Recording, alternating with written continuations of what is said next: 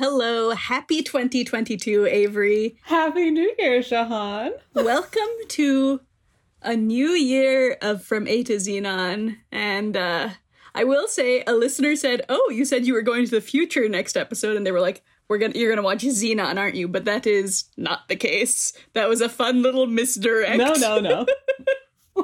When we said the future, we meant we were leaving the early 2000s and going to the year 2014.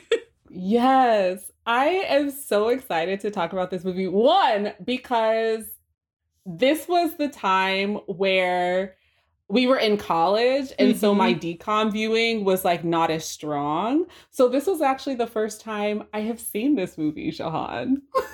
First time. Same here. The year 2014, Avery and I were 21. We were both struggling through, I guess, junior year of college. We were not watching such classics as How to Build a Better Boy starring China Anne McClain.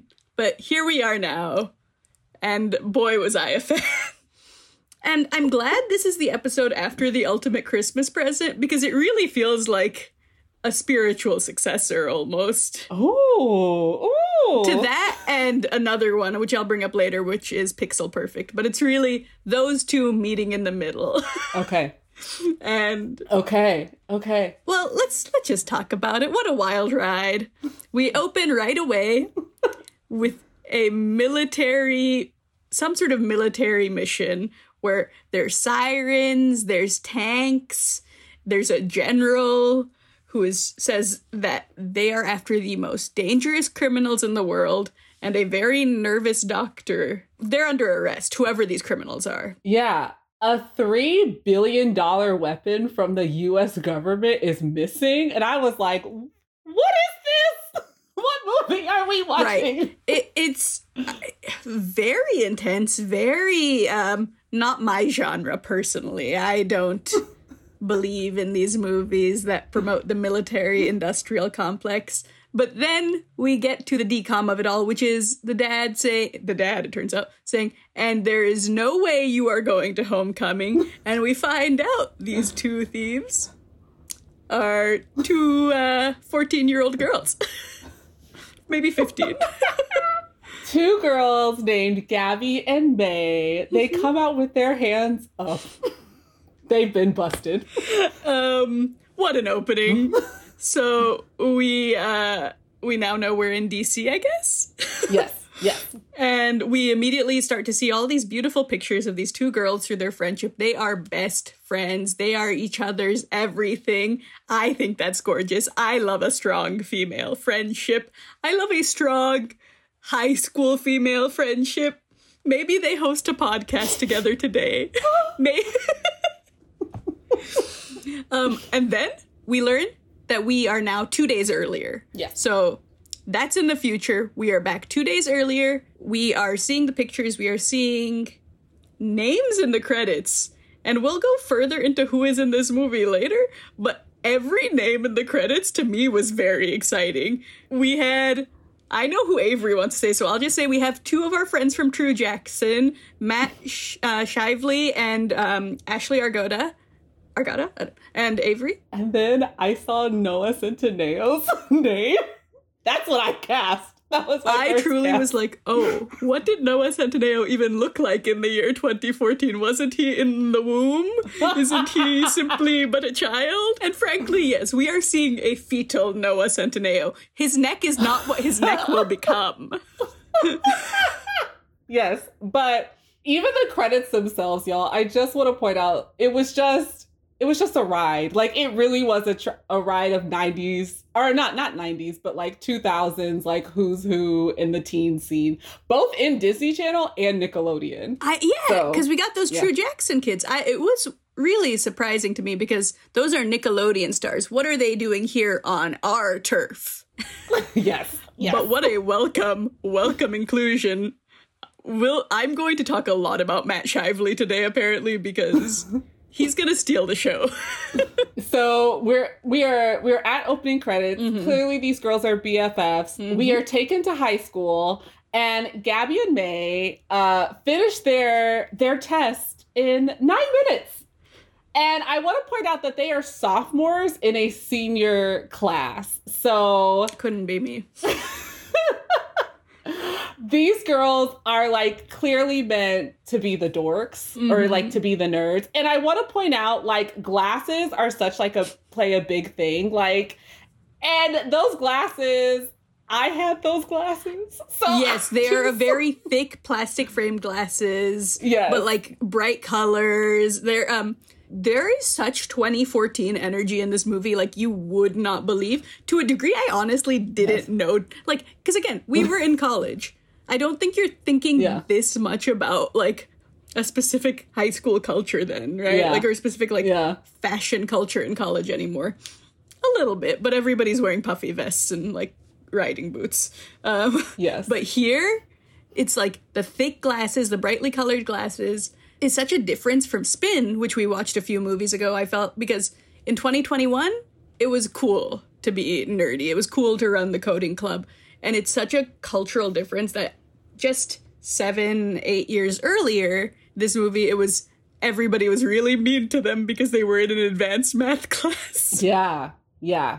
So they finish their test early and they've got things to do. Mm-hmm. Our girl May has to go tutor. Mm-hmm. Go tutor the cute, you know, quarterback. Jaden, a.k.a. Noah Centineo.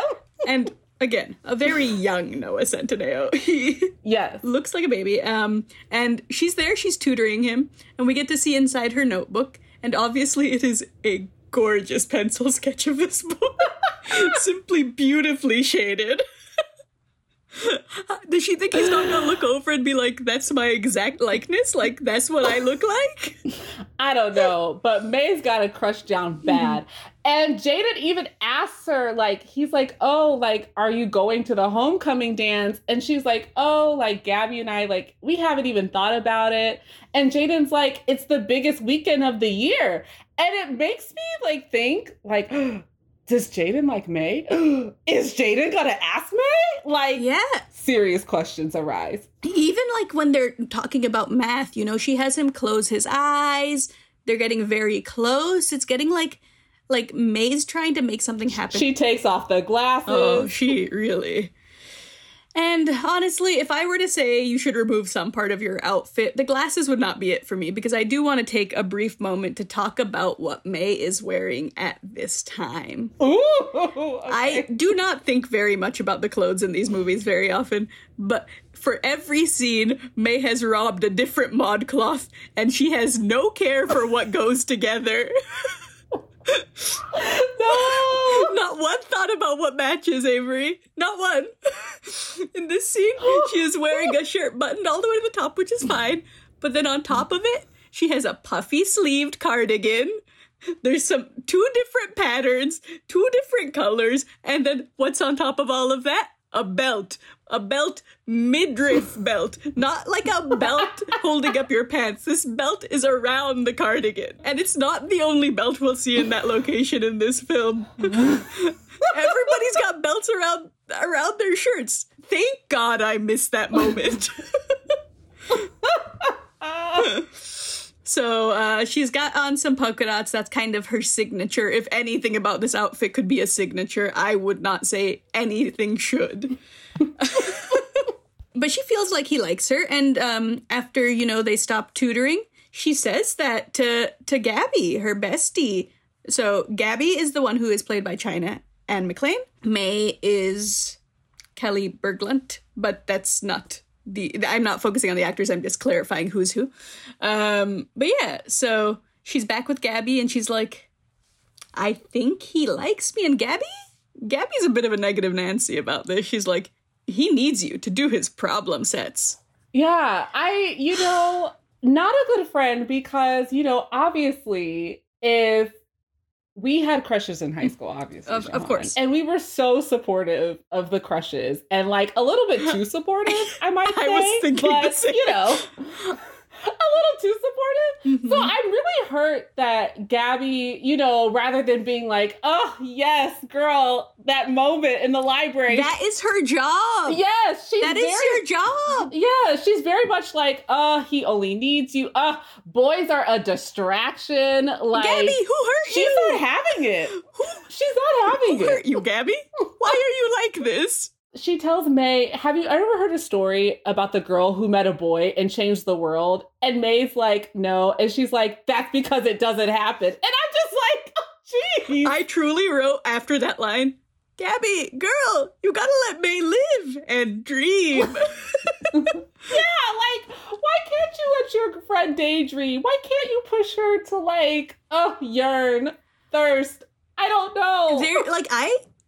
The job of a best friend, particularly a high school best friend, is to just, like, be there for you in the trenches of an insane crush. Like, yes. I have a rule now where I try not to encourage a work crush too much for a friend, but sometimes I'll still pull out the stops and be like, you know what? Let's go for it. Let's go. Because ultimately that is your job. Your job is to kind of protect them a little bit, but mostly just be like, yeah, let's go for it. Let's go for it. Yeah. And Avery and I encouraged many an impossible crush in high school. We did. We thrived at doing this. Anyway, I then typed, I don't understand why nobody likes them. They're hot nerds. They're like these cute little girls who are like they're nerds, but they're cute. Yeah. And I think it's because they dress like maniacs. So yeah, she says, boys are a distraction, and May is like, you're right, you're always right. And that's when I immediately was like, okay, so this relationship is clearly unbalanced and unhealthy.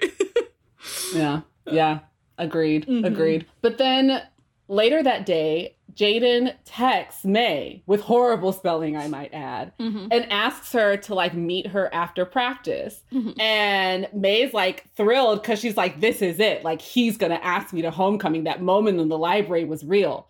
Meanwhile, there's a girl on the steps who is clearly meant to be our villain because, like, she's passing out, like, vote for me for homecoming queen. Like, she is clearly a queen bee. She overhears this conversation about Jaden texting, and this girl has murder in her eyes. Like, she is clearly enraged and is about to come for May. Oh, so Gabby tries to tell May not to go for it. May's like, to quote Julius Caesar, cowards die 1,000 deaths. And Gabby's like, you know, Caesar got stabbed, right? They go to football practice where Jaden is the best on what is clearly a terrible team. You know, Gabby and May are there where they're clearly not supposed to be when they are approached by Nevaeh and her crew. Her crew of girls with belts in the wrong places, I might add.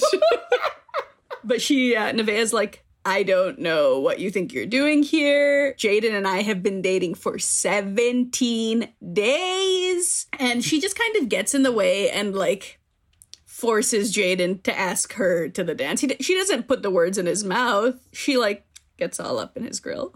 Yeah, well, I just want to point out that, like, first, so Jaden is out on the field. And, like, this girl comes with her entourage and, like, comes to roast May. She's like, oh, like, we're here and, like, you're in Siberia. Like, she is roasting her. And then that's when Jaden comes up and is like, hey, like, what's going on? And you're right. Like, she corners him and is like, oh, like, you really are going to ask, like, me, right? In front of, like, all these people. Because now there's, like, a whole crowd. And Jaden, being a little punk that he is, caves to peer pressure. And was like, yeah. he says, like, yeah, like, Nevaeh, like, I was gonna ask you, and it was like, oh, May, I just asked you here to go over, like, quadratic equations. So rude. May, like, the tears. I'm so glad you called him a punk, because I get that it's Nevaeh's fault, but I'm glad we are not putting aside the fact that Jaden was being a little I really quoted our girl Olivia Pope from Scandal. I don't know why Shonda Rhimes is all about calling people a bitch baby, but that's what came to mind. But I was just like, do right by her. Yeah. You know, but peer pressure is awful. I get it. It was he's young, he's impressionable. But it's all in front of a massive crowd. Poor May. There are dozens of kids laughing at her, all because Jaden wants math help. It's such bad vibes. And so May is hurting. She's upset. She's 15 and stupid. And she says, well, it's fine because I already have a boyfriend and he's a total hot burger. No, not a hot burger. He is a hot burger. No, yeah, so I don't even know. Like, I was like, no, May, no, baby, please, no, stop talking. But she shouts that she has a boyfriend who's smart in 5 varsity sports and helps orphaned, endangered animals. And he just happens to live in Alaska. Like, and no. Like, that just makes everyone laugh at her more, obviously. It's also Gabby that names him Albert, right? It's Gabby that says, like, oh, his name is Albert. Or is it May? I have no idea. But yes, they're like, and his name is Albert. We couldn't even get a hot name. Come on. No, they gave him a nerd name. And then it's time to go home. They're being driven home by Gabby's brother, Bart. May's brother Bart. Yes. Who I am delighted to meet. He is here with an old yellow car. And Gabby's like, May, your brother bought a cab. He's like, no, it's a classic car. She's like, you're right. My grandpa used to have a car exactly like this when he drove a cab. And that I only highlight that line because it really was like, I was like, here's that China Anne McClain comedic timing I was waiting for. I think she can really hit those jokes when she wants to. Bart is here to take them home. He is a goober. Yes. He also looks a lot older than them, but we'll talk about that later. Yes. And he's also told them that, like, word has gotten around the entire school about, like, May and her, like, fake boyfriend. Like, it is known school-wide that, like, May made up this boy. So they're in trouble. Yes. And so back at May's house, you know, they're just hanging out in May's room and they're just kind of like, oh, this honestly had to be one of my favorite lines. Yes. It was, high school boys are like smartphones. They're buggy, they think too slowly, and they crash when you need them most. I loved this line. And I was like, these girls are going off. But also it's complete nonsense. Why is Gabby the one with all the answers when she does not seem to have any romantic experience either? I know. They're wallowing in their sorrow. But that is also very high school girls, to be fair. Yes. When I said that, I was like, she doesn't have any romantic experience, but like 95% of our high school girl experience was wallowing. So I retract my statement. So Gabby decides, you know, let's just make a virtual boy. Mm-hmm. Real boys are sucky. They're the worst. Why don't we make a virtual boy? Gabby went to coding camp. Mm-hmm. May's dad works for a video gaming company. Like, they've got the tools. Like, they've got the resources to, like, make this work. Yeah. So boys suck. Why don't we invent a better one? And so we get real close to the title of the movie there, because it seems like we're about to build a better boy.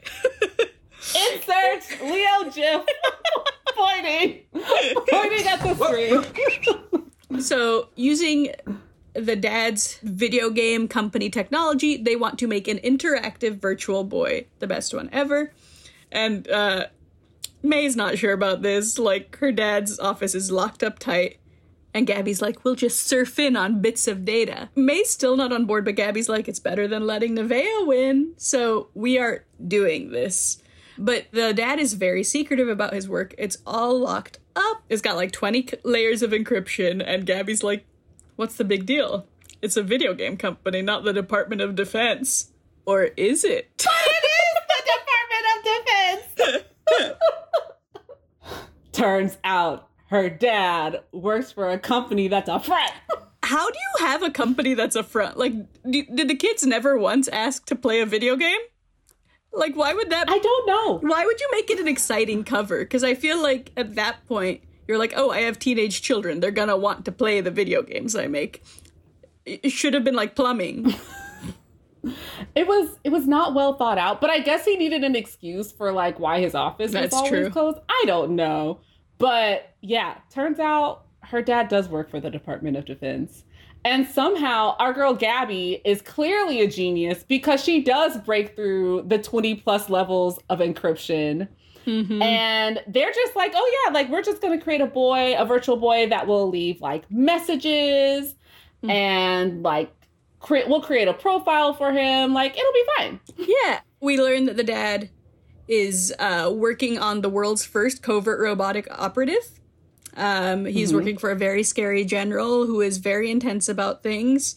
And as soon as the president gives the go-ahead, they are moving this prototype forward to fabrication. Right now, it's all just code, but they're going to make their real robotic operative. And back at the house, May and Gabby are having a sleepover where they continue to try. They're finally hacking through.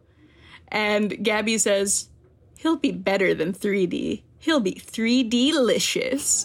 So they are hard at work. Also, I want to point out that even May's pajamas are belted around the middle. Why? Stop. Why? Where are all these belts coming from? And they have puffy sleeves. Hideous. So, I'm sorry. I'm dying. I don't even think I noticed that when I was watching. But once Gabby has managed to hack in, it's time for May to make her ideal man. Mm-hmm. So Gabby's asking her, like, what do you want? Like, what do you want? And let me just go through this list because I died. Mm-hmm. We want a tall, blonde hair. First it was brown, but then she decided blonde. Yes. Blonde hair, blue eyes, super cute, but doesn't know it, which makes him even cuter.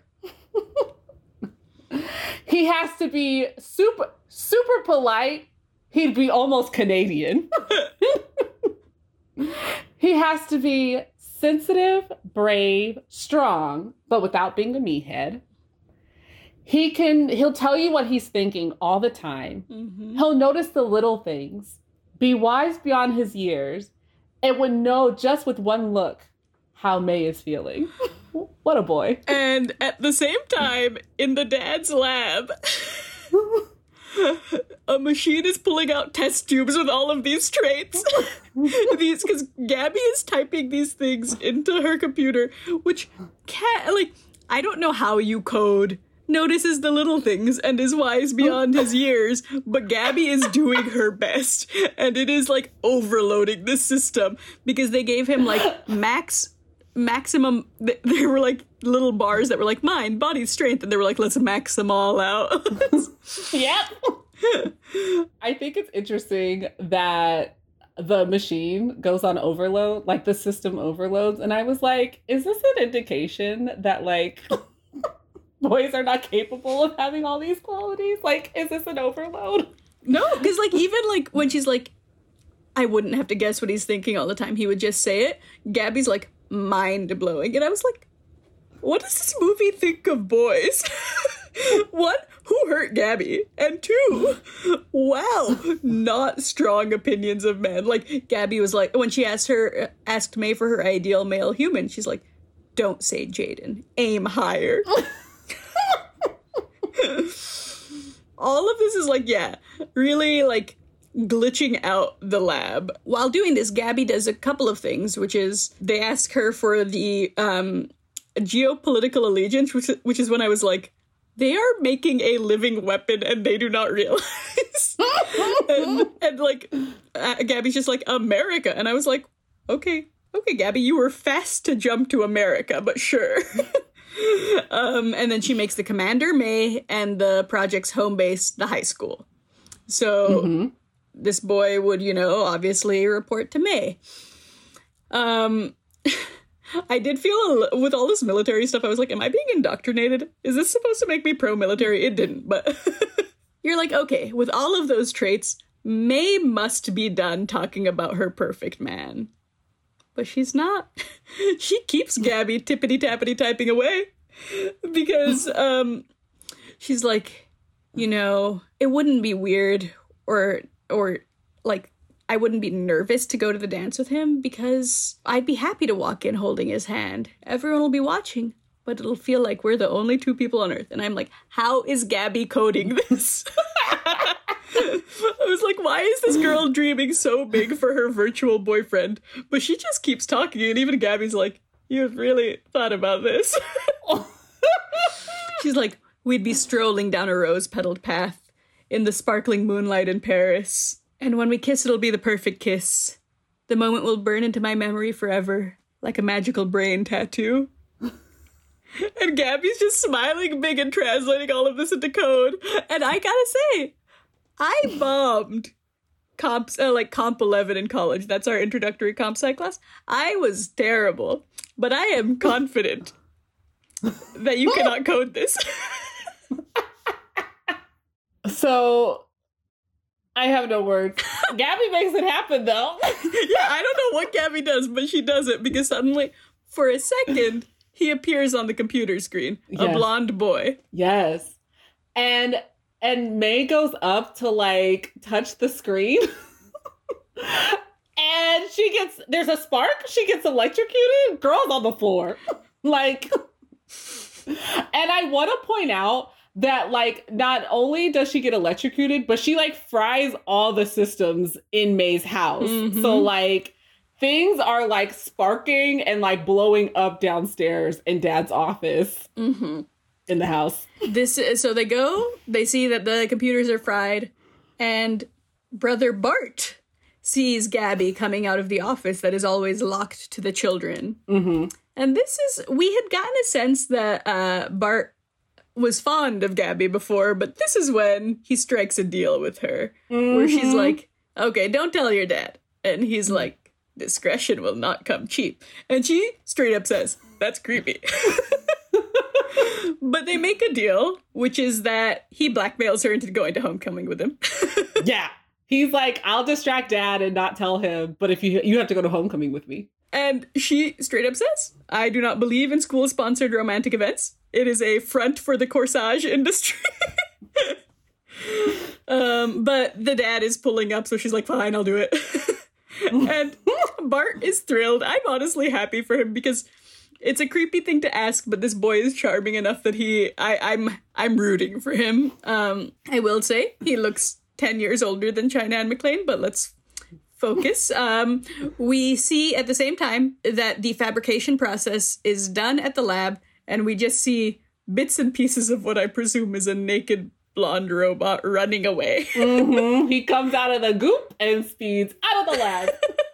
And Dad's home, and he's trying to go into the lab. And Bart distracts him. I want to make a point that it's here that we find out that Mom is out of town. How convenient. Another Disney Channel original movie where they said, instead of killing her, we simply won't write her into the film. We find out that Mom is out of town, and Bart is managing to get Dad away from the office. So he's like, Dad, you work so hard. Like, have a rest, have some chamomile tea. He puts on some smooth jazz. He puts Dad in, like, the recliner chair, and Dad, like, immediately falls asleep. Which, to be fair, is also what happens to my dad in a reclining chair. So, points for accuracy. Yeah. So Bart tells the girls, like, I can fix the motherboard by, like, in Dad's office by tomorrow. Like, I have a free period. Like, I can get this fixed. Yes. I love Bart, first of all, because he goes into the office when he sees what's actually happened. He is like, I'm going to throw up. This is not what I signed up for. But then Gabby's like, what about our deal? And he's like, okay, I'll do it. I gotta say, Gabby is doing a lot for May. She did all this coding. She's agreeing to go to a school dance for her. But yeah, he's like, yeah, okay, I'll handle it. He works on it all night. He gives up his free period for it. And what I was curious about here is, like, just like every main character in this movie is a computer genius. Sure. I guess. Sure. In the morning, the dad almost catches him, but he gets a call from the lab. There's been an incident. Yes. And so the next day, the girls go to school and Nevaeh is taunting them because they're like, oh, like, I found this, like, Albert's new fake profile. Like, I know that you guys made it and all this other stuff. And the girls are like, what are you talking about? Like, we didn't make this. Mm-hmm. And Shahan. Oh, my goodness. Right in this moment, I was screaming. I just want to... These were the parts I want listeners to know, because this is when I started to lose it. A sports car pulls up to the school. It's bright orange. And yes. Out steps the same blonde boy they created on the computer last night. He's gorgeous. He's walking in slow-mo. He's tossing his keys. I'm pretty sure this was like a Maserati. And I was like, where did they get the budget for this car? Like, when you have a golden script, you find the funds. I guess. This man comes out, and I call him a man because he is clearly older than Gabby and May. He looks, literally I typed, Albert looks like he's 30. What the hell? Everybody's like, that's him. And Gabby and Nevaeh are both like, it can't be. Because none of this adds up. There is no way he can be here. But he's here, and Gabby's like, sorry, what are you doing here? May's like, what are you doing here? And he's like, my dad got transferred from DC, sir. Yeah. But these girls do not know what we know, which is that he was built in a lab. So they are very mm-hmm. confused. They don't have any of the answers we have. Mm-hmm. And honestly, they're a little more May is a little bit more accepting than I would be. But he's already monologuing about May being the one. Yes. He's like, all about her. And again, I get that it's what May wants, but her willingness to be like, yeah, absolutely, I'm the one. Shocking. They don't really have any idea what's going on, but Albert immediately has some fans. Everything he says has girls at the school swooning. They take him to register for classes. And at the lab, the dad has seen, like, he's seeing all the damage. He's like, this is going to take months to repair. But they realize the locks were broken from the inside. So this wasn't a break-in. Mm-hmm. It was an escape. Mm-hmm. Somebody hacked the servers and they made the prototype. So it's a national emergency. We are at DEFCON 1. And back at school, this is when I know May's already in love with Albert. I know the school's already in love with Albert. And this is when I fall in love with Albert. He's just standing talking to a bunch of girls. I don't think of it as snowboarding. I think of it as forging a mystical connection to the mountain. Entering that place where your soul flies. It's beautiful, Albert. He has got the whole girl population, like, mm-hmm. wrapped around. One of the girls calls him emotionally ambidextrous. And one of the other girls doesn't have the words. Multiple. No. She's just like, it's more than that. Albert is like, ugh. And she will do this multiple times. She simply does not have the words for how much she loves Albert. And the X-17 is designed to infiltrate its surroundings without detection, which is how he's able to, like, he was able to get a car, he was able to get clothes, he was able to, like, figure out, like, how to best fit into this school in a way that made sense. Mm-hmm. So that kind of makes sense. It doesn't make sense why May is so willing to just hop on board and, like, believe what's happening. But I would, too, because what comes next... Albert out here is acting like a prince. Boy rescues the frogs from the science lab mm-hmm. because he doesn't want them to get dissected. He mm-hmm. releases them into the wild. Yes. Lunch. It's not just sitting at, like, the outside tables and chairs. No, he goes to the football field. He takes May to the football field where there is a violinist there to serenade them. Mm-hmm. I mean, I get it. But I also think she has to ask some more questions. She is not thinking logically. But they're in art class. He's painted a beautiful portrait of her. And I have to say, a gorgeous montage as always. This is our first montage of the movie, and it's just Albert being a prince. Yes. At the same... I just want to quickly flag a line from The Lab, which is, there was only one witness to Albert's escape, and it was a woman walking her dog. And I think this might be my favorite line of the movie. Okay. The general's like, did she give a description?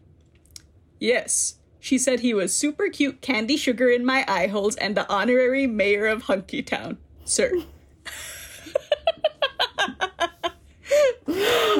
The way that people describe Albert in this movie is just amazing. It's amazing. So funny. Everyone, like, every character at some point is like, he really has such dreamy eyes, or something like that. But yes, so Albert has completely won May over, but Gabby's not convinced. She's trying to figure out if he is an actor working for the video game company, like it's a viral marketing campaign.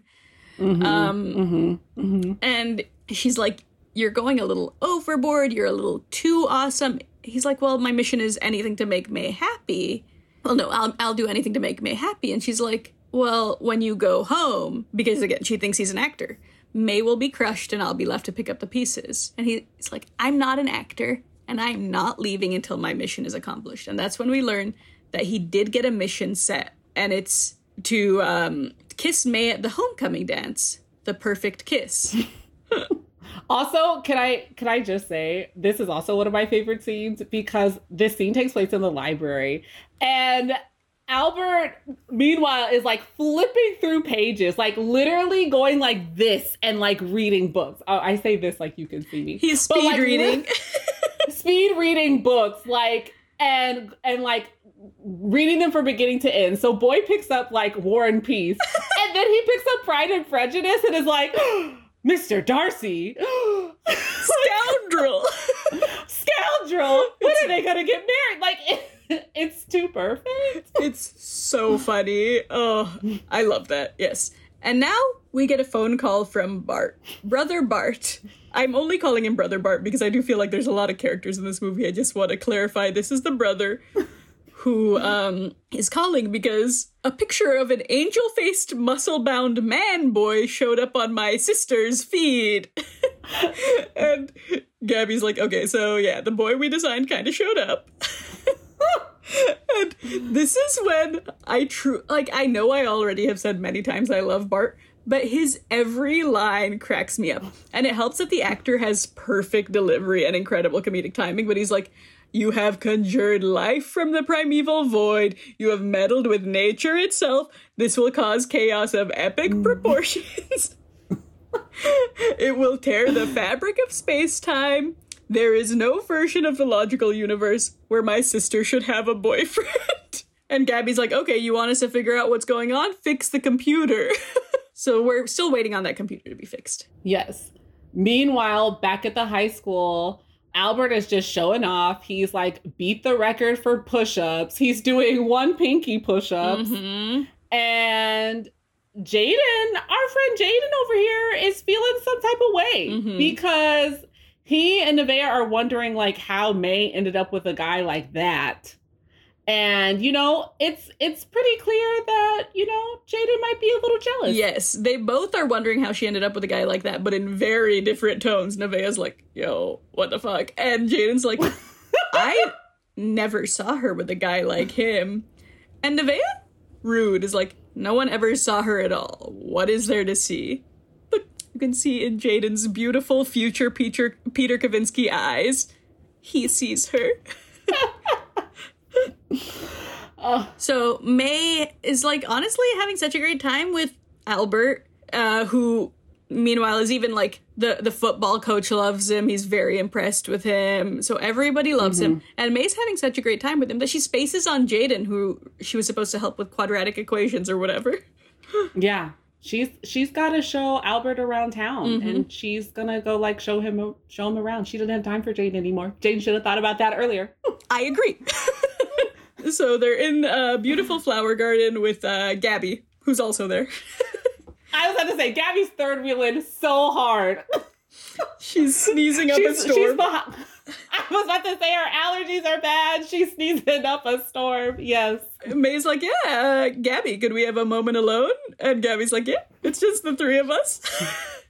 But she catches on, she clears out, and Albert asks her to homecoming. And what surprises me is that May says no. Wait, what does she say? You could ask any other girl in the school, someone who's just as put together as you. People don't really look at me that way. Yes. Okay. And I was like, oh, no. I was truly like, this poor girl's self-esteem. You need to maybe step a couple steps further away from Gabby sometimes, because that girl is clearly in your head too much with her negative Nancy thinking. Yeah. She's all like, you need to ask somebody who's more put together. Mm-hmm. And then May goes and like talks to Gabby, and Gabby's like, this wasn't part of the plan. Like, our plan is to like graduate early and go to Harvard and become millionaires. And like, I'm supposed to be president. May, you're supposed to be vice president. And May's like, Albert's the best thing that ever happened to me, though. It's been like 6 hours. May's like, when were you going to tell me about the rest of my life that you have planned out? And honestly, I was like, Gabby, girl, you gotta slow down. Smell the roses. It's sophomore year of high school. But also, what we also learned is May also needs to slow down and smell the roses in a different direction. Because she's like, he's the best thing that ever happened to me. And Gabby's like, I created this boy to help you, but you're letting it change everything. And May's like, why are you acting like this is a bad thing? And I truly was just like, neither of these girls is well adjusted, but in very different ways. And before we can get too deep into that friend fight, something else happens. Albert finds a ukulele, y'all. This boy starts singing I Love You Like a Love Song Baby by Selena Gomez. He says it's time to honor another Disney Channel queen by invoking her beautiful words. I was not ready for this. This is what I also screamed to, because there's a whole crowd. Like, people are swooning in this garden. May joins in. May sings too. I was about to say, this solo or this serenade becomes a duet, and both of them are singing to each other. Like, I wasn't ready. And neither is particularly good at singing, even if they dubbed it. Like, it's not like, it's not good. Yeah. There's a massive crowd, and he asks her to homecoming again. And she says yes. And he shouts, she said yes. So you know this park probably thinks they're engaged. So that happens. But I want to point out here, like, after this homecoming, like, you think, like, oh, this is just, like, all fun homecoming, like, perfect kiss, like. Mm. But things take a real pivot, because now we got some real problems. Oh, no. All of a sudden, we are introduced to Black Sigma, an international arms dealer who turns out had already had plans to, like, steal May's dad's technology. Mm-hmm. I don't even know where they came from. Like, I also wasn't clear, Jahan, like, were they meant to be Italians or Russians? Because the accent was very confusing at times. They were meant to be, ethnically ambiguous. Okay.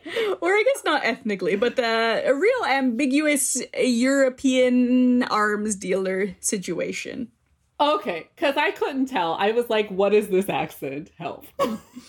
But yes, so they are now looking for X-17 or Albert also. And honestly, they think it'll be easier for them now because he's not locked away in a lab. Yes, but they are definitely upset that, like, someone stole this weapon before they did. Mm-hmm. And Bart is freaking out. He's fixed the computer, and he's just found out that it was the Pentagon that Gabby hacked into. And he, like, his world is falling apart around him. He's like, my dad's been lying to me. My formative years were a fraud. Everything he says makes me laugh. He was like, I am a shell of a husk of a person. Bart is going through it. He's just so distressed. And Gabby is there to help him because obviously May is busy as hell with Albert, and who wouldn't be busy as hell with a hunk like that? Gabby's there to help him, and he explains things. He's like, this is what's going on. And she's like, I hacked the Pentagon? Whoopsie. And And she like just immediately goes back to it. And he's like, this is when you stop. And she's like, no, we need to figure out what's going on. And they find the user manual for X17. Mm-hmm. Mm-hmm. But we've got real problems now because Black Sigma is at their house and they are looking for the weapon. They kick down the door, but Bart and Gabby are hiding in a closet. So they're safe. Yes. Yes. Also, so they take the manual and destroy everything else, including the computer he had just fixed. And I want to flag, just to shout out two lines here, which is Gabby, when she finds out about the she finally knows about the robot now. And she's like, I designed a highly mobile, undetectable, handsome, wholesome, speed-reading, ukulele-playing, dreamy-eyed robot soldier. And I set him up with my best friend. Oh, a perfect line. And then just as soon as the armed intruders are gone, government agents are here. Yes, government agents are at the house.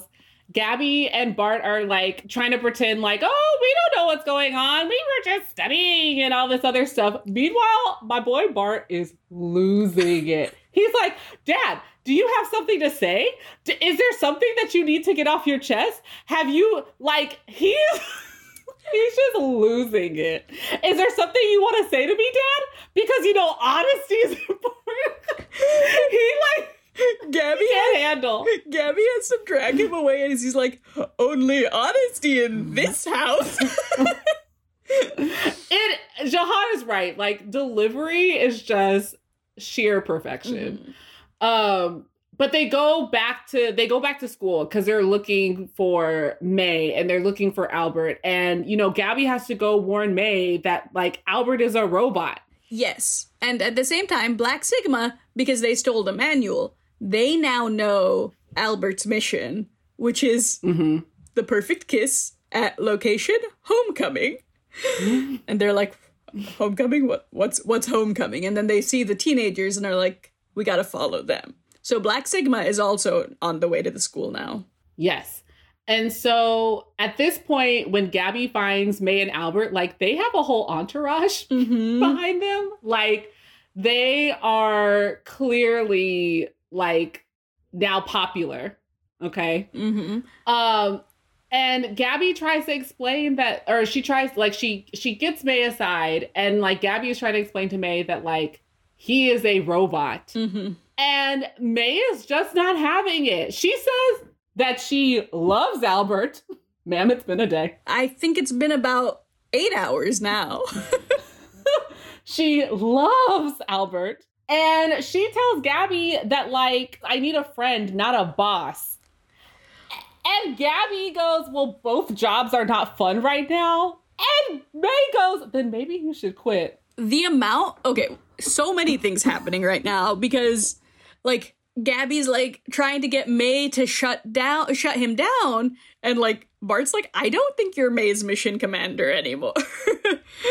Because only May can shut him down, right? She's his commander. Yes. But the moment when May and Albert show up, it's truly like May has risen like a phoenix from the ashes of nerd life. She has a new dress. It's still got a collar. It's got some peplum. It's still very ModCloth, still very 2014, but now she's cool, so it's different. Stop talking about ModCloth. You know I shop there. And I know at least one of our listeners is an avid ModCloth fan who I have betrayed in this way before. But I'm talking specifically about, like, a very specific brand of 2014-era ModCloth. ModCloth, do you want to sponsor us? Okay, maybe it's not ModCloth. Maybe it's, like, Hot Topic. I don't know, but something is going... No! I would say Delia's. Avery, you also shop at Delia's. I mean, Delia's isn't in existence anymore. But you loved Delia's. I loved Delia's. Okay, so anyway, we're painting a picture for you. But I know this is such a silly thing, but everybody wants Gabby to set them up because they think she introduced May to this perfect guy. And it's like, one girl's like, I'd like a guy who's 5'9", scruffy but not smelly, and vegan, but not like a snobby vegan. And our other friend, the girl who simply can't put her feelings into words, says, and I'd like a guy who's... Those are her exact words. There is a reason I keep highlighting these two, because they brought me a lot of joy. So Albert hears a bad guy, like, on a walkie-talkie and realizes what's happening. And so while May and Gabby are arguing, he goes to take this guy out. Mm-hmm, mm-hmm. Gabby's like, you need to tell him to self-destruct. Only you can tell him. When May is like, I love Albert and I know he feels the same way about me, Gabby's like, he can't feel anything for you. It's impossible. And the problem here is Gabby has been shutting down May and her feelings so much that this just feels like her being a shit friend again to May. Mm-hmm, she doesn't know she's talking about him being an unfeeling robot. So anyway, we get a little bit of a friend breakup. It's very sad. And we're still at a football game. We're at the football game. May and Albert are in the stands. He knocks out the bad guy very easily. Yes. Mm-hmm. One of the players on the team gets injured, and so coach decides to put Albert in the game. From the stands. From the stands, yes. Yes, from the stands. Albert takes off his shirt, and one of the girls just passes out. One of my two girls. Just straight up passes out in the stands. And he goes into the huddle to figure out what he's supposed to do. And then, like, one by one, first Gabby pops up to be like, you can't play. You are a lethal soldier. You will injure these boys. And then May pops up and is like, stop it. Leave Albert alone. And then Nevaeh pops up and is like, he can't play. Because Nevaeh doesn't want anything to happen that will take away from her boy, Jaden, being the center of attention. Mm-hmm, mm-hmm, mm-hmm. Anyway, they get a penalty for delay of game. Everyone just throws their concessions at Gabby. She is not a popular girl. But Albert plays, and he is crushing it at this football game. And team was down. Mm-hmm. He's winning. They've never won. They always lose. They were losing 28-3. And the thing is, one, I think it is cheating to use a super soldier. It's like, agreed. He's like kind of using his super speed. He does a somersault over half the field, but he's not injuring anybody. So even Gabby's on board once he's like not hurting anyone and still winning, or like getting closer to winning. And the police are at May and Bart's house investigating the burglary. And one of them is watching the game on his phone, which is how the government finds out that the X-17 is actually at the high school. And the dad's like, and he's dating my daughter. So, meanwhile, at the football game, they win. It's exciting. Uh-huh. Everyone's like cheering Albert. But the Black Sigma, our international arms dealer, has other plans because they are determined to get Albert, and they like send some electric pulse device or like current through the air. I don't know the science behind it. It knocks out all the power. Including the power that powers Albert, because he's a robot. Yes. Now, a couple things here. Very kind of Black Sigma to wait until after he scored his final touchdown to like knock him out. They didn't have to do that. They let him win the game. And like Jaden now loves Albert. They were becoming buddies. Yeah. Nevaeh's furious because people are cheering for Albert. But they knock out the lights. They knock out Albert. And there is a stampede. Like everybody's freaking out. Yes. We've got Black Sigma searching for Albert. The military and cops are on the campus. Like, it's pure chaos. It's chaos. May finally listens to Gabby, and she's like, Albert is a weapon, a covert robotic soldier. These people are all looking for your boyfriend. And Nevaeh overhears all of this. Meanwhile, you think, okay, Black Sigma has the technology to knock out the power. They're going to catch Albert. Something is up. But no, Black Sigma somehow all put on their goggles and get lost and get caught by the army. I don't understand it. I guess they were just like, let's get these guys out of the movie. We don't need them anymore. Plot-wise, they are not working for us anymore. Listen, that's a wrap, guys. So they get arrested, mm-hmm. Black Sigma, and we're back where our movie started. Yes. So the girls are like hiding behind like these wooden things or these wooden crates. And we're back to them being like, come out with your hands up. And the girls come out. Yes, and they are arrested when we go back to the lab with them. And the general is like, so you stole a weapon so secret Congress doesn't even know it exists, which is very concerning. And he's like, you hijacked the prize creation from the most advanced lab on Earth. Gabby's like, oh, do y'all have any internships? Which is extremely...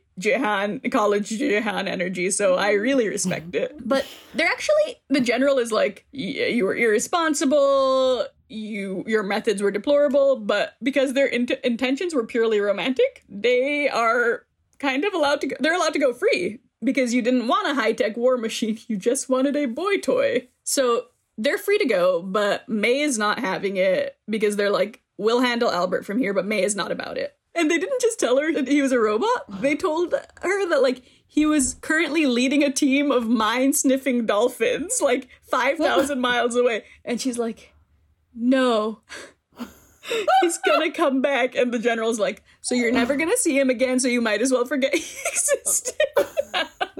Like, our girl is just, she's in denial.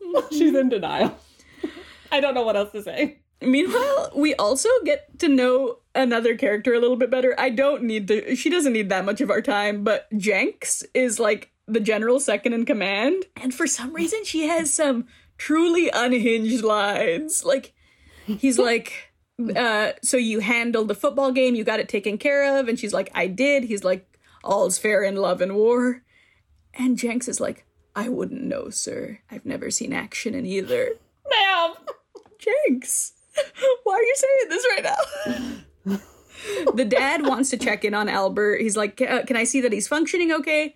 But he's not allowed to. It's now above his pay grade. Yes. So all of our team, you know, Dad, Gabby, and May, they are on the outs. But, you know, May is not listening to Gabby. She's like, he's going to remember me and that he's not some soldier. And when he does, I'll be there for him.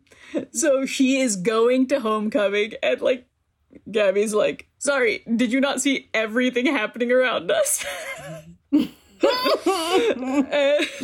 get in an argument because like May is like, it was magic. He, you know, like, I know that he's wires and metal and microchips, but it was magic. And Gabby is like very pragmatic. She's like, there's an equation for everything. The world runs on physics.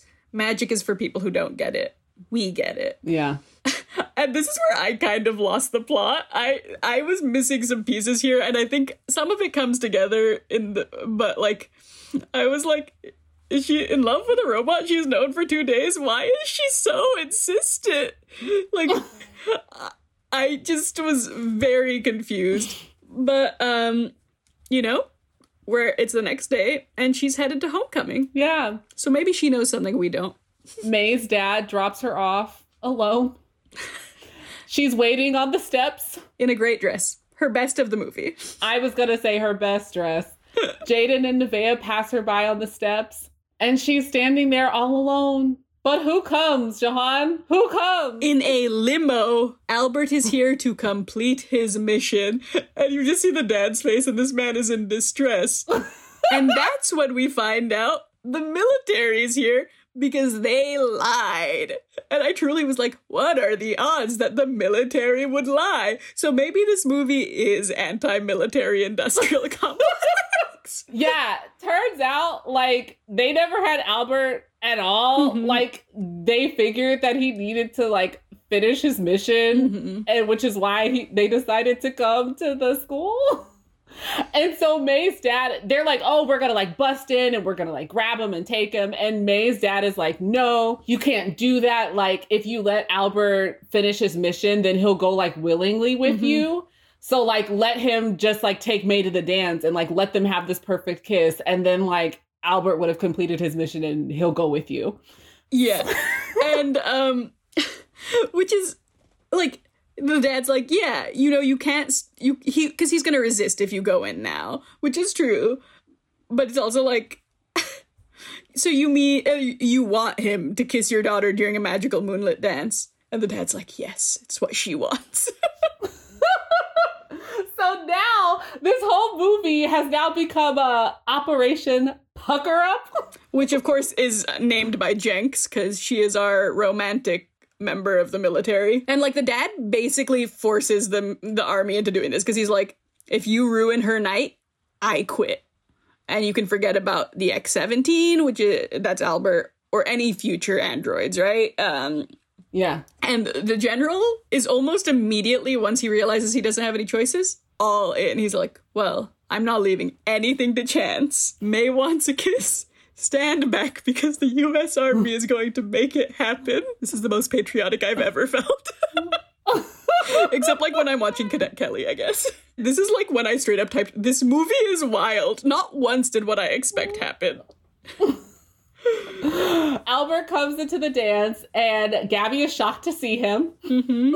Shocked, but still says, what is she? I think she once again gives him a really great compliment. Says that he has yummy eyes and a vision of grace and charm. Like. But she's like, but sir. You shouldn't be here.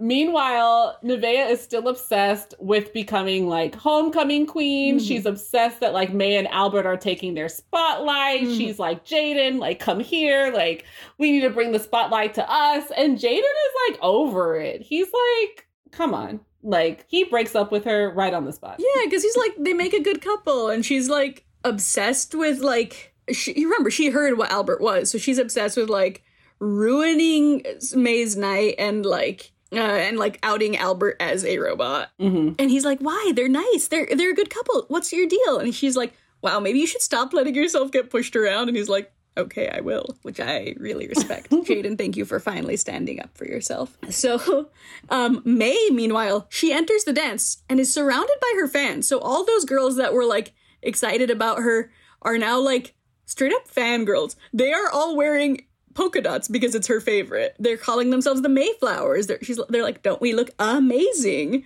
And one of them's like, your hotness is scalding my eyeballs. So, like, Nevaeh is not it anymore. It's all about May. So the general wants this kiss to happen by 2100 hours. And the dad's like, you can't hurry love, general.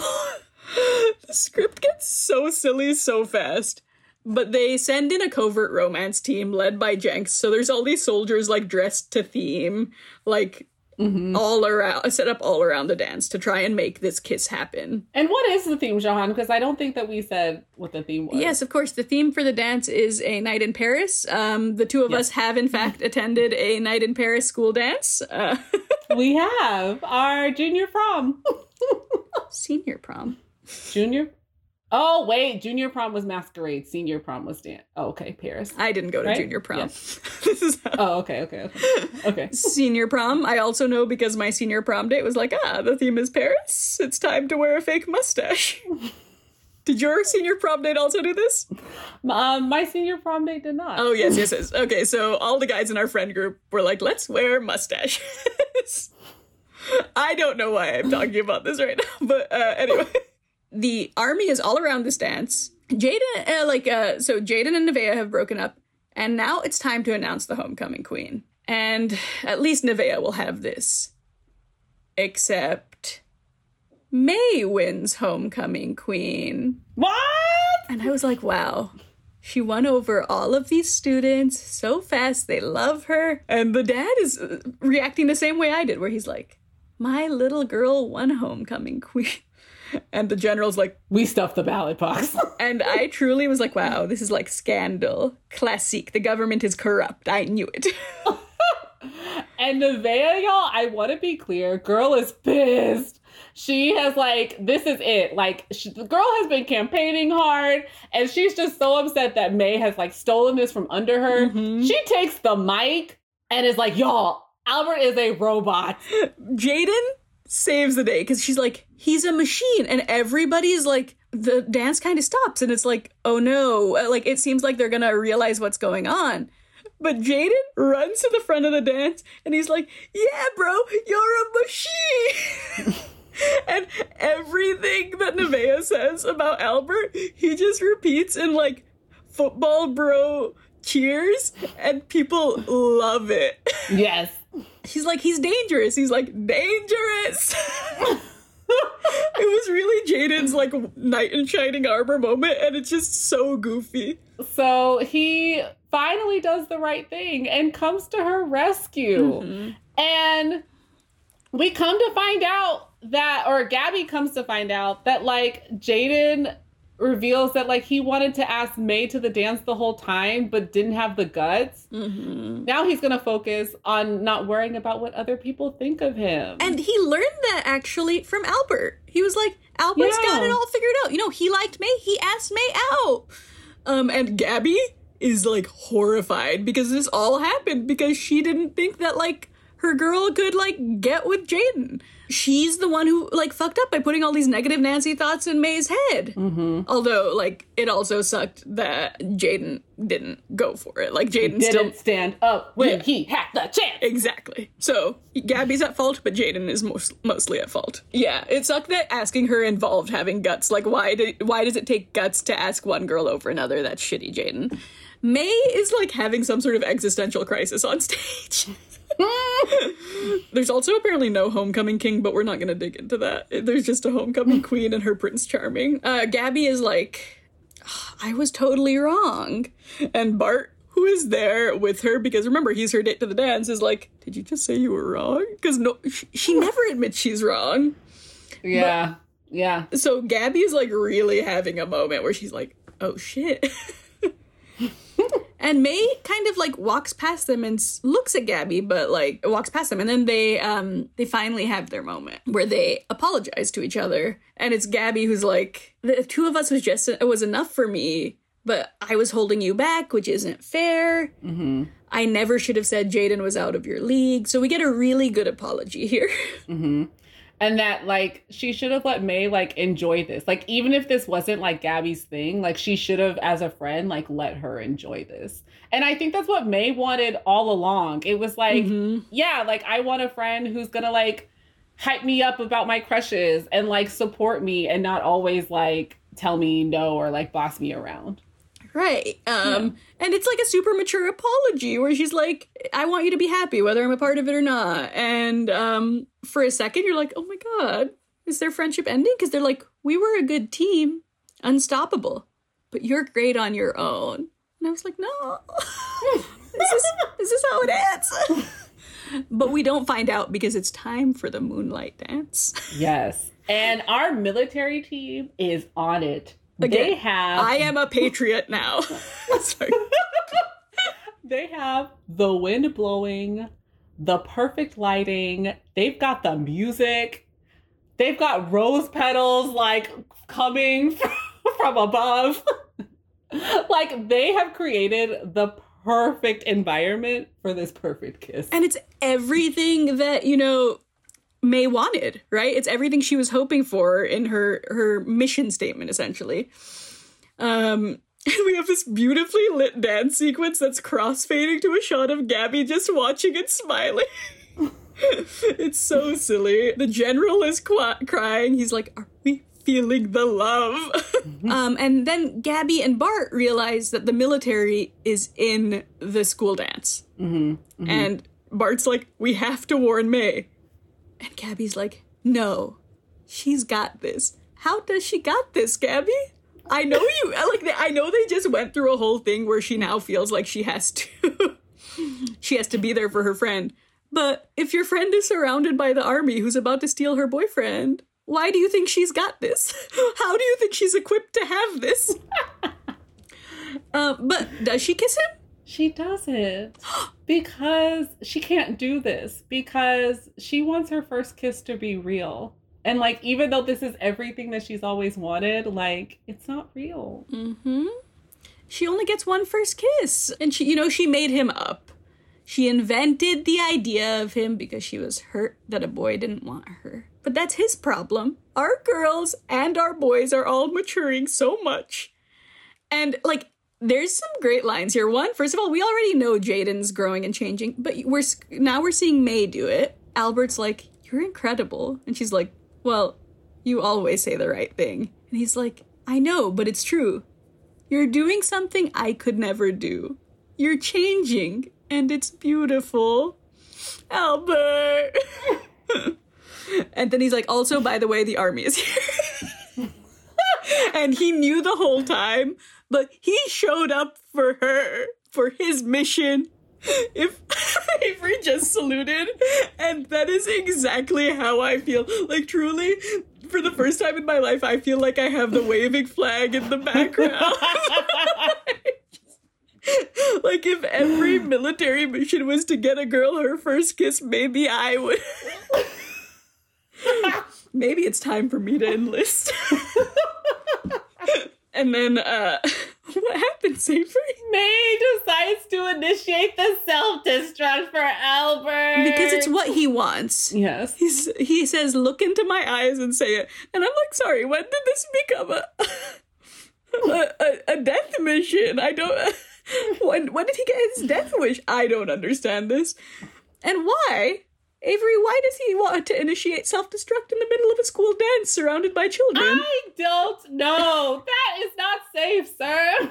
I truly wrote down, again, I love Albert. No disrespect. But Albert, why would you do this at a school dance, you dumb bitch? And Nevaeh's like, we then like watch Albert like fully like explode and blast off like a rocket into the sky. Yes. Yes. It blows a hole through the ceiling. And Nevaeh's like, I told you, but nobody's listening to her. But she finds the crown on the ground, so she's happy. And Bart's like, what about these awesome special effects? Thank you to our principal.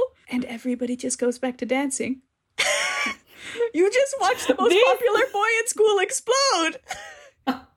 And nobody questions it. What the heck? They didn't even need a military cover-up. These kids are dumb as hell. But wait, there's more. Are you ready for this? This is the plot twist. This is where I want to point out that I was alone in my living room on a Saturday night, and the way I openly gasped like I had just solved a murder. Tell me why the plot twist. So there's a huge ceiling blown. There's a huge hole like blown into the ceiling. And Jaden's like, oh, did you know that this is like a perfect logarithmic curve? And I'm like, what the fuck? And then Jaden's like, oh, turns out I'm really smart. I just wanted you to tutor me so I could spend time with you. What? He pulled a Mean Girls, my prince. Turns out our boy was smart the whole time and he just wanted to spend time with May. That's gorgeous. First of all, the general is crying. Oh, yeah. This man, he's not okay. We needed softer music, more pink in the lights, a gentler breeze. He's deeply upset they didn't kiss now, but whatever. But Jaden then asks May to dance. And she says, maybe later. Because just like we were concerned, May is finally putting friendship first. Yes. No boy could come between she and Gabby's friendship. And then Gabby's like, well, what if my boyfriend is related to you? Okay. What? I guess, ma'am. I guess things are happening with Gabby and Bart. Yes. And she's like, I thought you said boys were a distraction, but they're a pretty good one. Yes. And then we get a callback line, because this time Gabby asks, have you ever heard the story of a girl who met the boy and changed the world? And Gabby goes, turns out it was you. Ah, friendship is beautiful. Friendship is beautiful. And also now I think Albert is like the Northern Lights, because they show us the Northern Lights above DC. Okay. I don't know. And then the movie is over. Our girls are dancing. It's a beautiful ending. And we get bloopers because Bart is a perfect actor. And I think he must have improvised dozens of lines per take. He was just doing whatever he wanted. And I think that's why he's so funny. Ugh. I am now rooting for this man's acting career because he was so good in this. He really was. He was. All right. That's the movie. God. Like I said at the beginning, nothing I expected happened. Nothing. I truly enjoyed this. I really did. I had a great time watching this. I had a great time. It tried its hardest to make no sense, but none of that stopped me from having a blast. If anything, it just made it more of a blast. Mm-hmm. Now, we've certainly got our thoughts, but I'd love to hear Adam's. I pretty much share all the same thoughts that you two share. I did want to highlight one Google review I found. Whenever you Google how to build a better boy, this is the first thing that you find when you look at the reviews. This is from a person named Jasmine. I'm going to try to read this with a straight face here. They say, I love this movie so much that I wish I could watch it. Oh my God. I've been loving this movie since I was 11 years old, and now I am 13 years old. I loved how Marshall Williams as Albert act like is a machine, or should I said robot. Marshall Williams and actor China Anne McClain and Kelly Berglund. Also, Kelly Berglund is spelled perfectly fine. They are all great actors. They make my day shine. Keep up the great work. Kiss emoji, wink emoji, peace sign emoji, heart eyes emoji, chef's kiss emoji, thumbs up emoji, winking smiley, tongue out emoji. Beautiful. And also 100%. And then after the 100%, it says pure scent great. Oh, I didn't understand that. Yeah, it says pure scent great. In all caps. 100%. Thank you guys for making this movie. And I hope you guys make everyone's day shine. I love you all that played in How to Build a Better Boy. And don't let your day get worse. You guys are great. And I, all caps, love you all. You guys rock. Keep rocking it. Don't give up. Keep trying. You all did a nice job making this movie. Y'all must work hard on this movie. Everybody give them a round of applause for this movie. You know what? Yes, let's give them a round of applause, Jasmine. Oh, I love love. I love Jasmine. I love Jasmine's love for this film. And myself and 37 other people found that helpful. Oh, I found that helpful. I'm going to have to go give this a thumbs up. A perfect review. Stunning. Also, like, so heartfelt and like encouraging of the people who made the movie. Like, I hope you guys make everyone's day shine. Oh, keep rocking. Keep rocking. Don't let your day get any worse. You guys are great. Keep trying. Oh. You did a nice job. Y'all must work hard. I love it. Yeah, they're pretty positive review here. You know, it was a fun movie. Yeah. Jasmine gets it. And that was 2 years ago, so I guess they must be 15 now, because they say they're 13. Sure. I just felt like I should share that as soon as I Googled this movie. I was like, oh, this is amazing. It's incredible.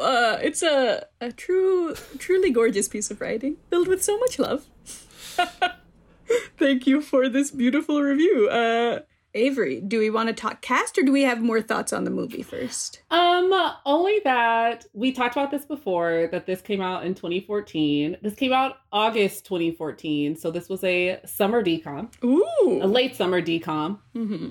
Just some fun facts I found on Wiki. 4.6 million viewers tuned in for this movie. Gorgeous. Also, fun fact, it was nominated for the Directors Guild of America Awards. Outstanding Directing in Children's Programming for Paul Hoenn. Then it was also nominated for NAACP Image Awards for Outstanding Performance by a Youth. Aww. China Anne McClain. Good. So, yes. But yes, I'm ready to talk about cast now. Oh, okay. But first, once you mentioned when it broadcast, I realized a music video for Break Free by Ariana Grande aired on the Disney Channel during the movie. Did it premiere? They said that like it was a premiere, but I don't know if it was. But yes, so a big night for Disney Channel. You know, new episodes of Dog with a Blog, new episodes of Girl Meets World. Yes, let's talk cast. I know we say this a lot, but what a stacked cast. We literally say this every movie, but it's true. It's always true. I feel like I really miss the China Anne McClain era of Disney Channel, because again, like we talked about how we were like in college. Now that I'm thinking, August 2014, we were seniors, or I was a senior.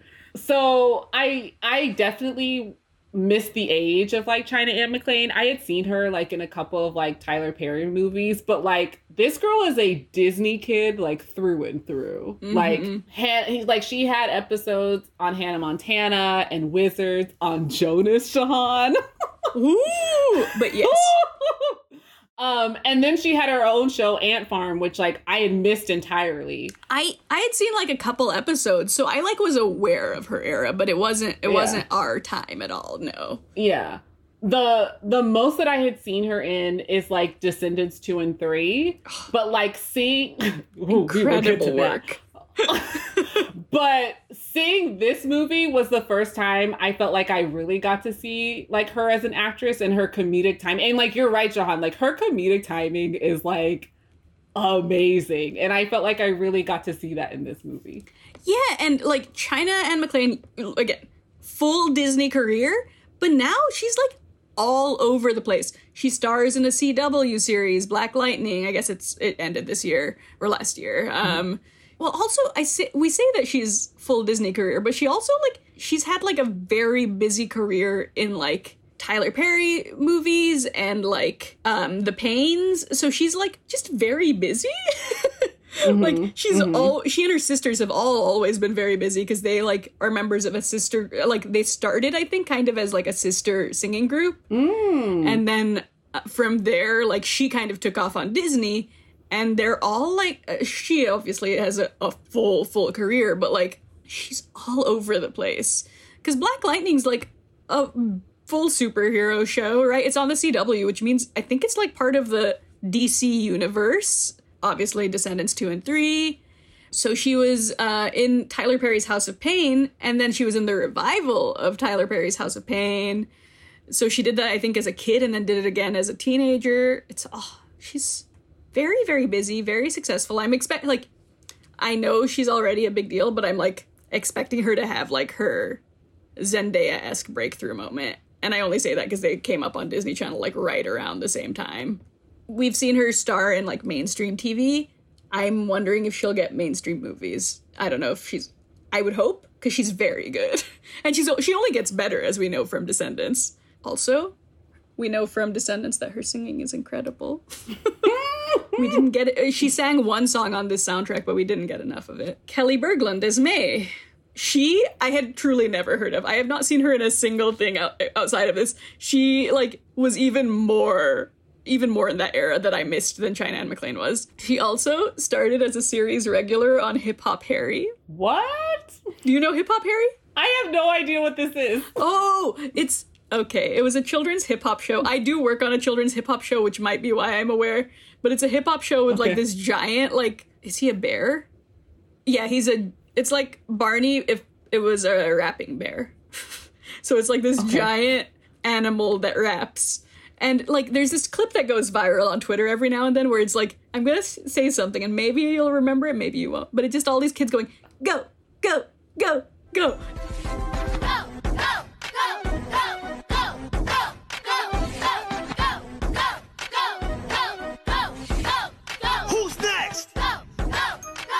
They're all, like, doing their dance moves and hip-hop. Wait, I think, yes. That's Hip-Hop Harry. Wait, is she in that clip? I will have to review the clip to see if she's in it, I guess. I do know what you're talking about, though. Also, one of my bosses for our holiday party a couple weeks ago always gets us a silly cameo, and she did, in fact, get us one from Hip-Hop Harry this year. Okay. She, Kelly went on from Hip Hop Harry to do, like, a lot of Disney. She was on Lab Rats. Oh, it was Disney XD. I don't know if I had Disney XD. She went on to be on Kickin' It, so she's just doing a lot of Disney. She also played Dolly Parton's older sister in the NBC television film Dolly Parton's Christmas of Many Colors, Circle of Love. Okay. I saw that she was in a star show called Now Apocalypse, and I actually really wanted to see that because it had so many of our favorite actors, Bo from Awkward and Tyler Posey from I love how you went for Bo and Tyler Posey, and I was like, of course you mean Beck from Victorious, Avan Joga. But yes, oh my god, I love Bo from Awkward. I do love him. But yes, so a wild-looking show. So she's still acting. She was in, she's in that show pretty recently, and it seems like I think she was in The Goldbergs too. Oh, sorry. Oh yeah, so she's busy, but again, crushing it on TV. I don't know anything about her. Good for her.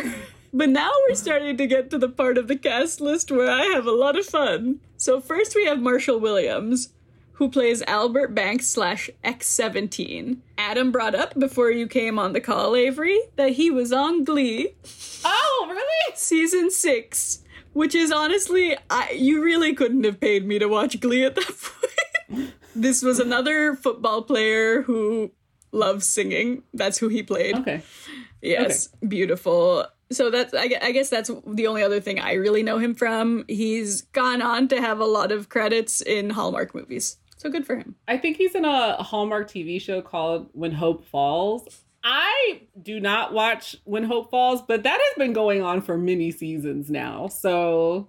Oh, no, I can see why you would think that, but it's only been on for 2 seasons because it's a spin-off series of When Calls the Heart. Oh, okay. Makes sense. Because I was going to say, I see commercials for it all the time. I totally know what you're talking about. Yeah. I don't even know what it's about, but I have seen many commercials for it. Okay. Also want to note that Albert is currently 32 because that means he was 25 in this film. Which Yikes. Is important because China Anne McClain is a full 9 years younger than him and was like 15, 16. And I did notice May looked a little bit older than Gabby, and that's because Kelly Berglund is 2 years older than China Anne McClain. So she was probably 17-ish. And then we have Matt Shively, who played Bart, who is also 8 years older than them. He's 31, which means he was 24, 25 also. And he also looked a lot older than them. I don't know why they were like, yeah, let's cast these full adults. I know you do it a lot, but when your leads are like 15 and 17, China Anne McClain looks like a young 15. Wild.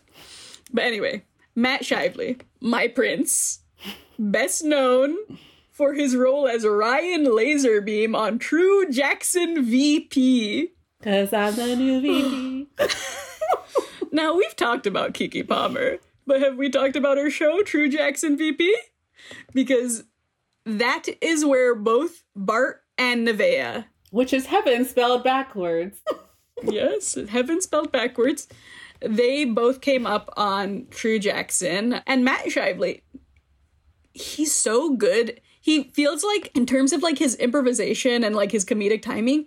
He reminds me so much of, like, an early Parks and Rec Chris Pratt before Chris Pratt became the Chris Pratt we know now.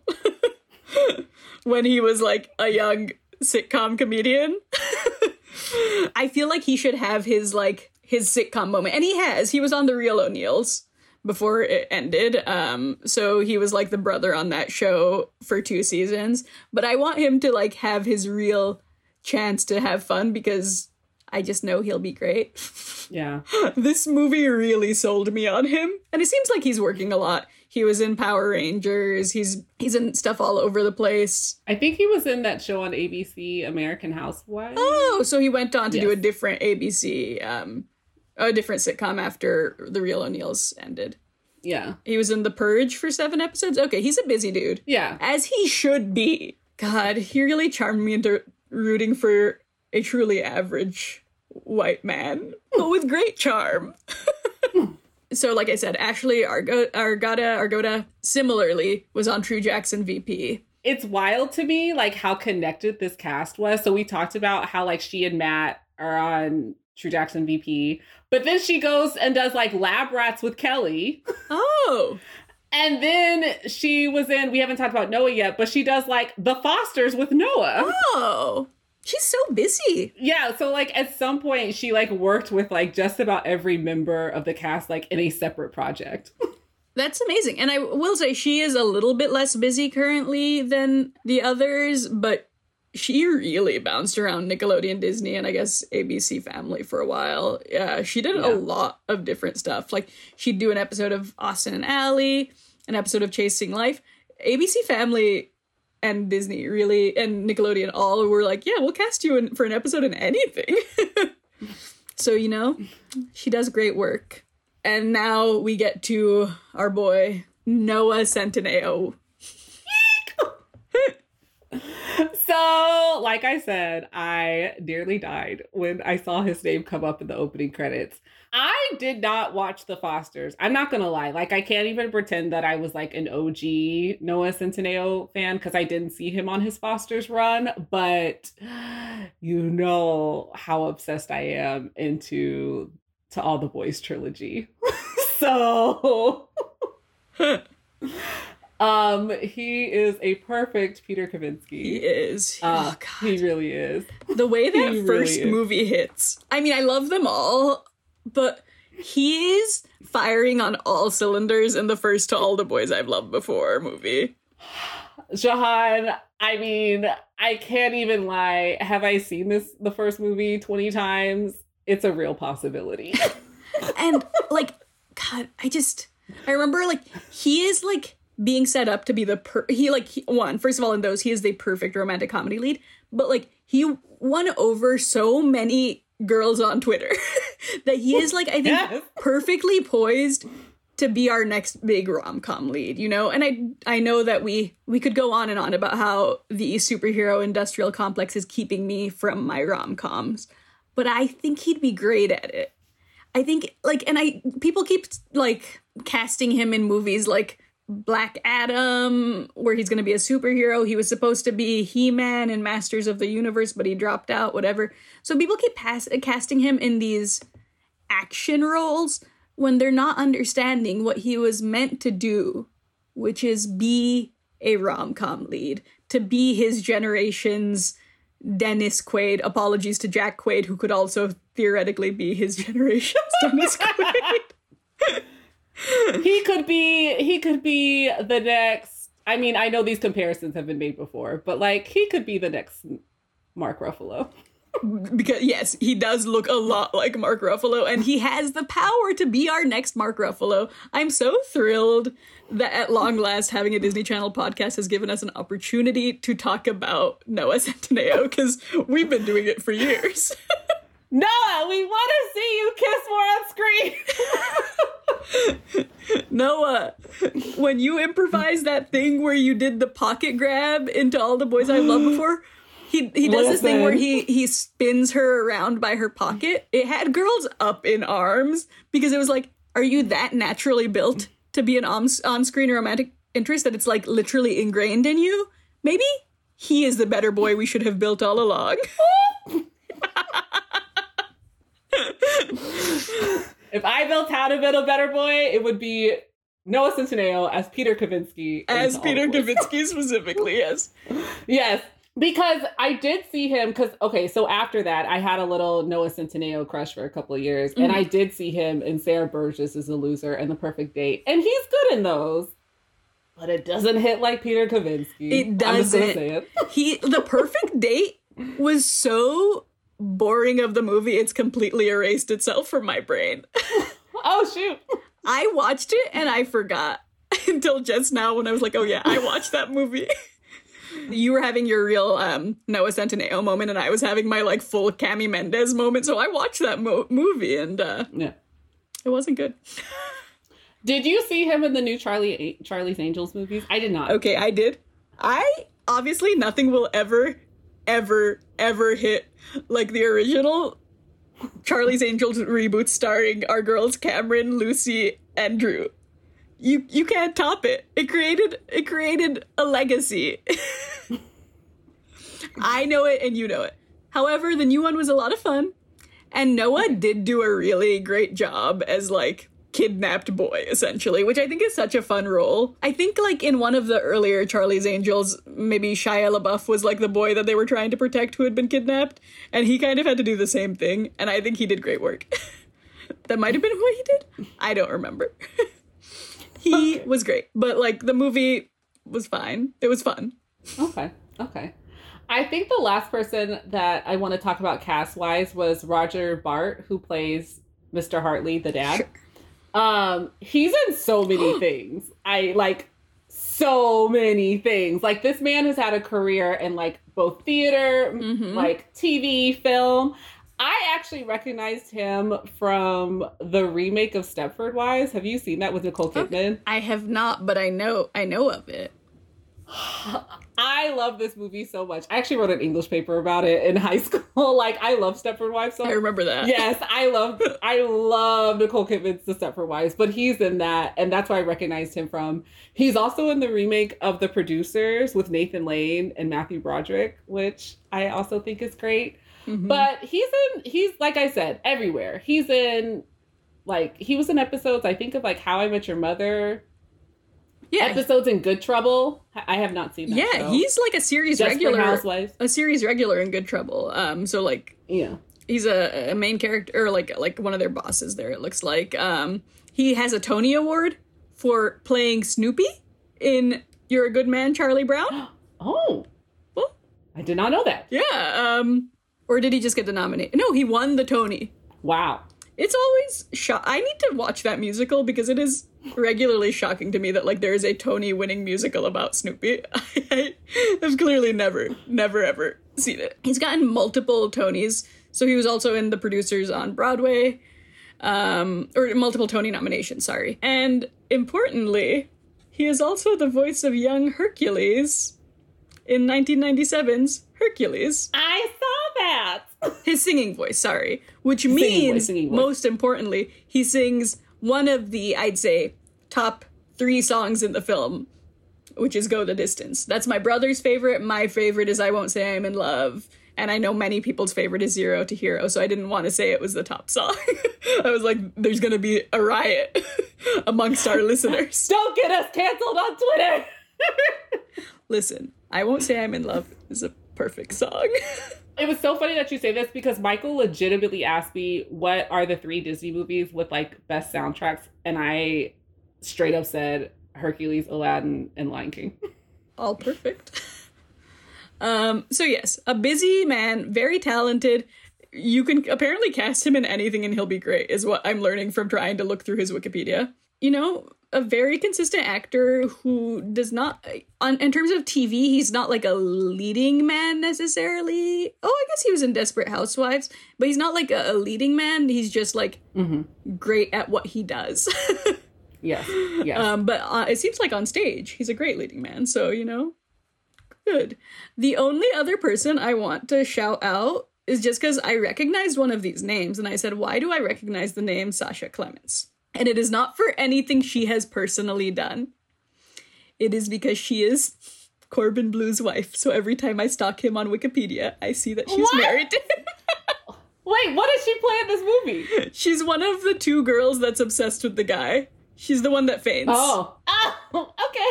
I didn't know he married into the Disney family. I don't know if you could necessarily call her one because this is one of her biggest Disney things. And she was a very small role. Okay. But, you know, I hope they're very happy together.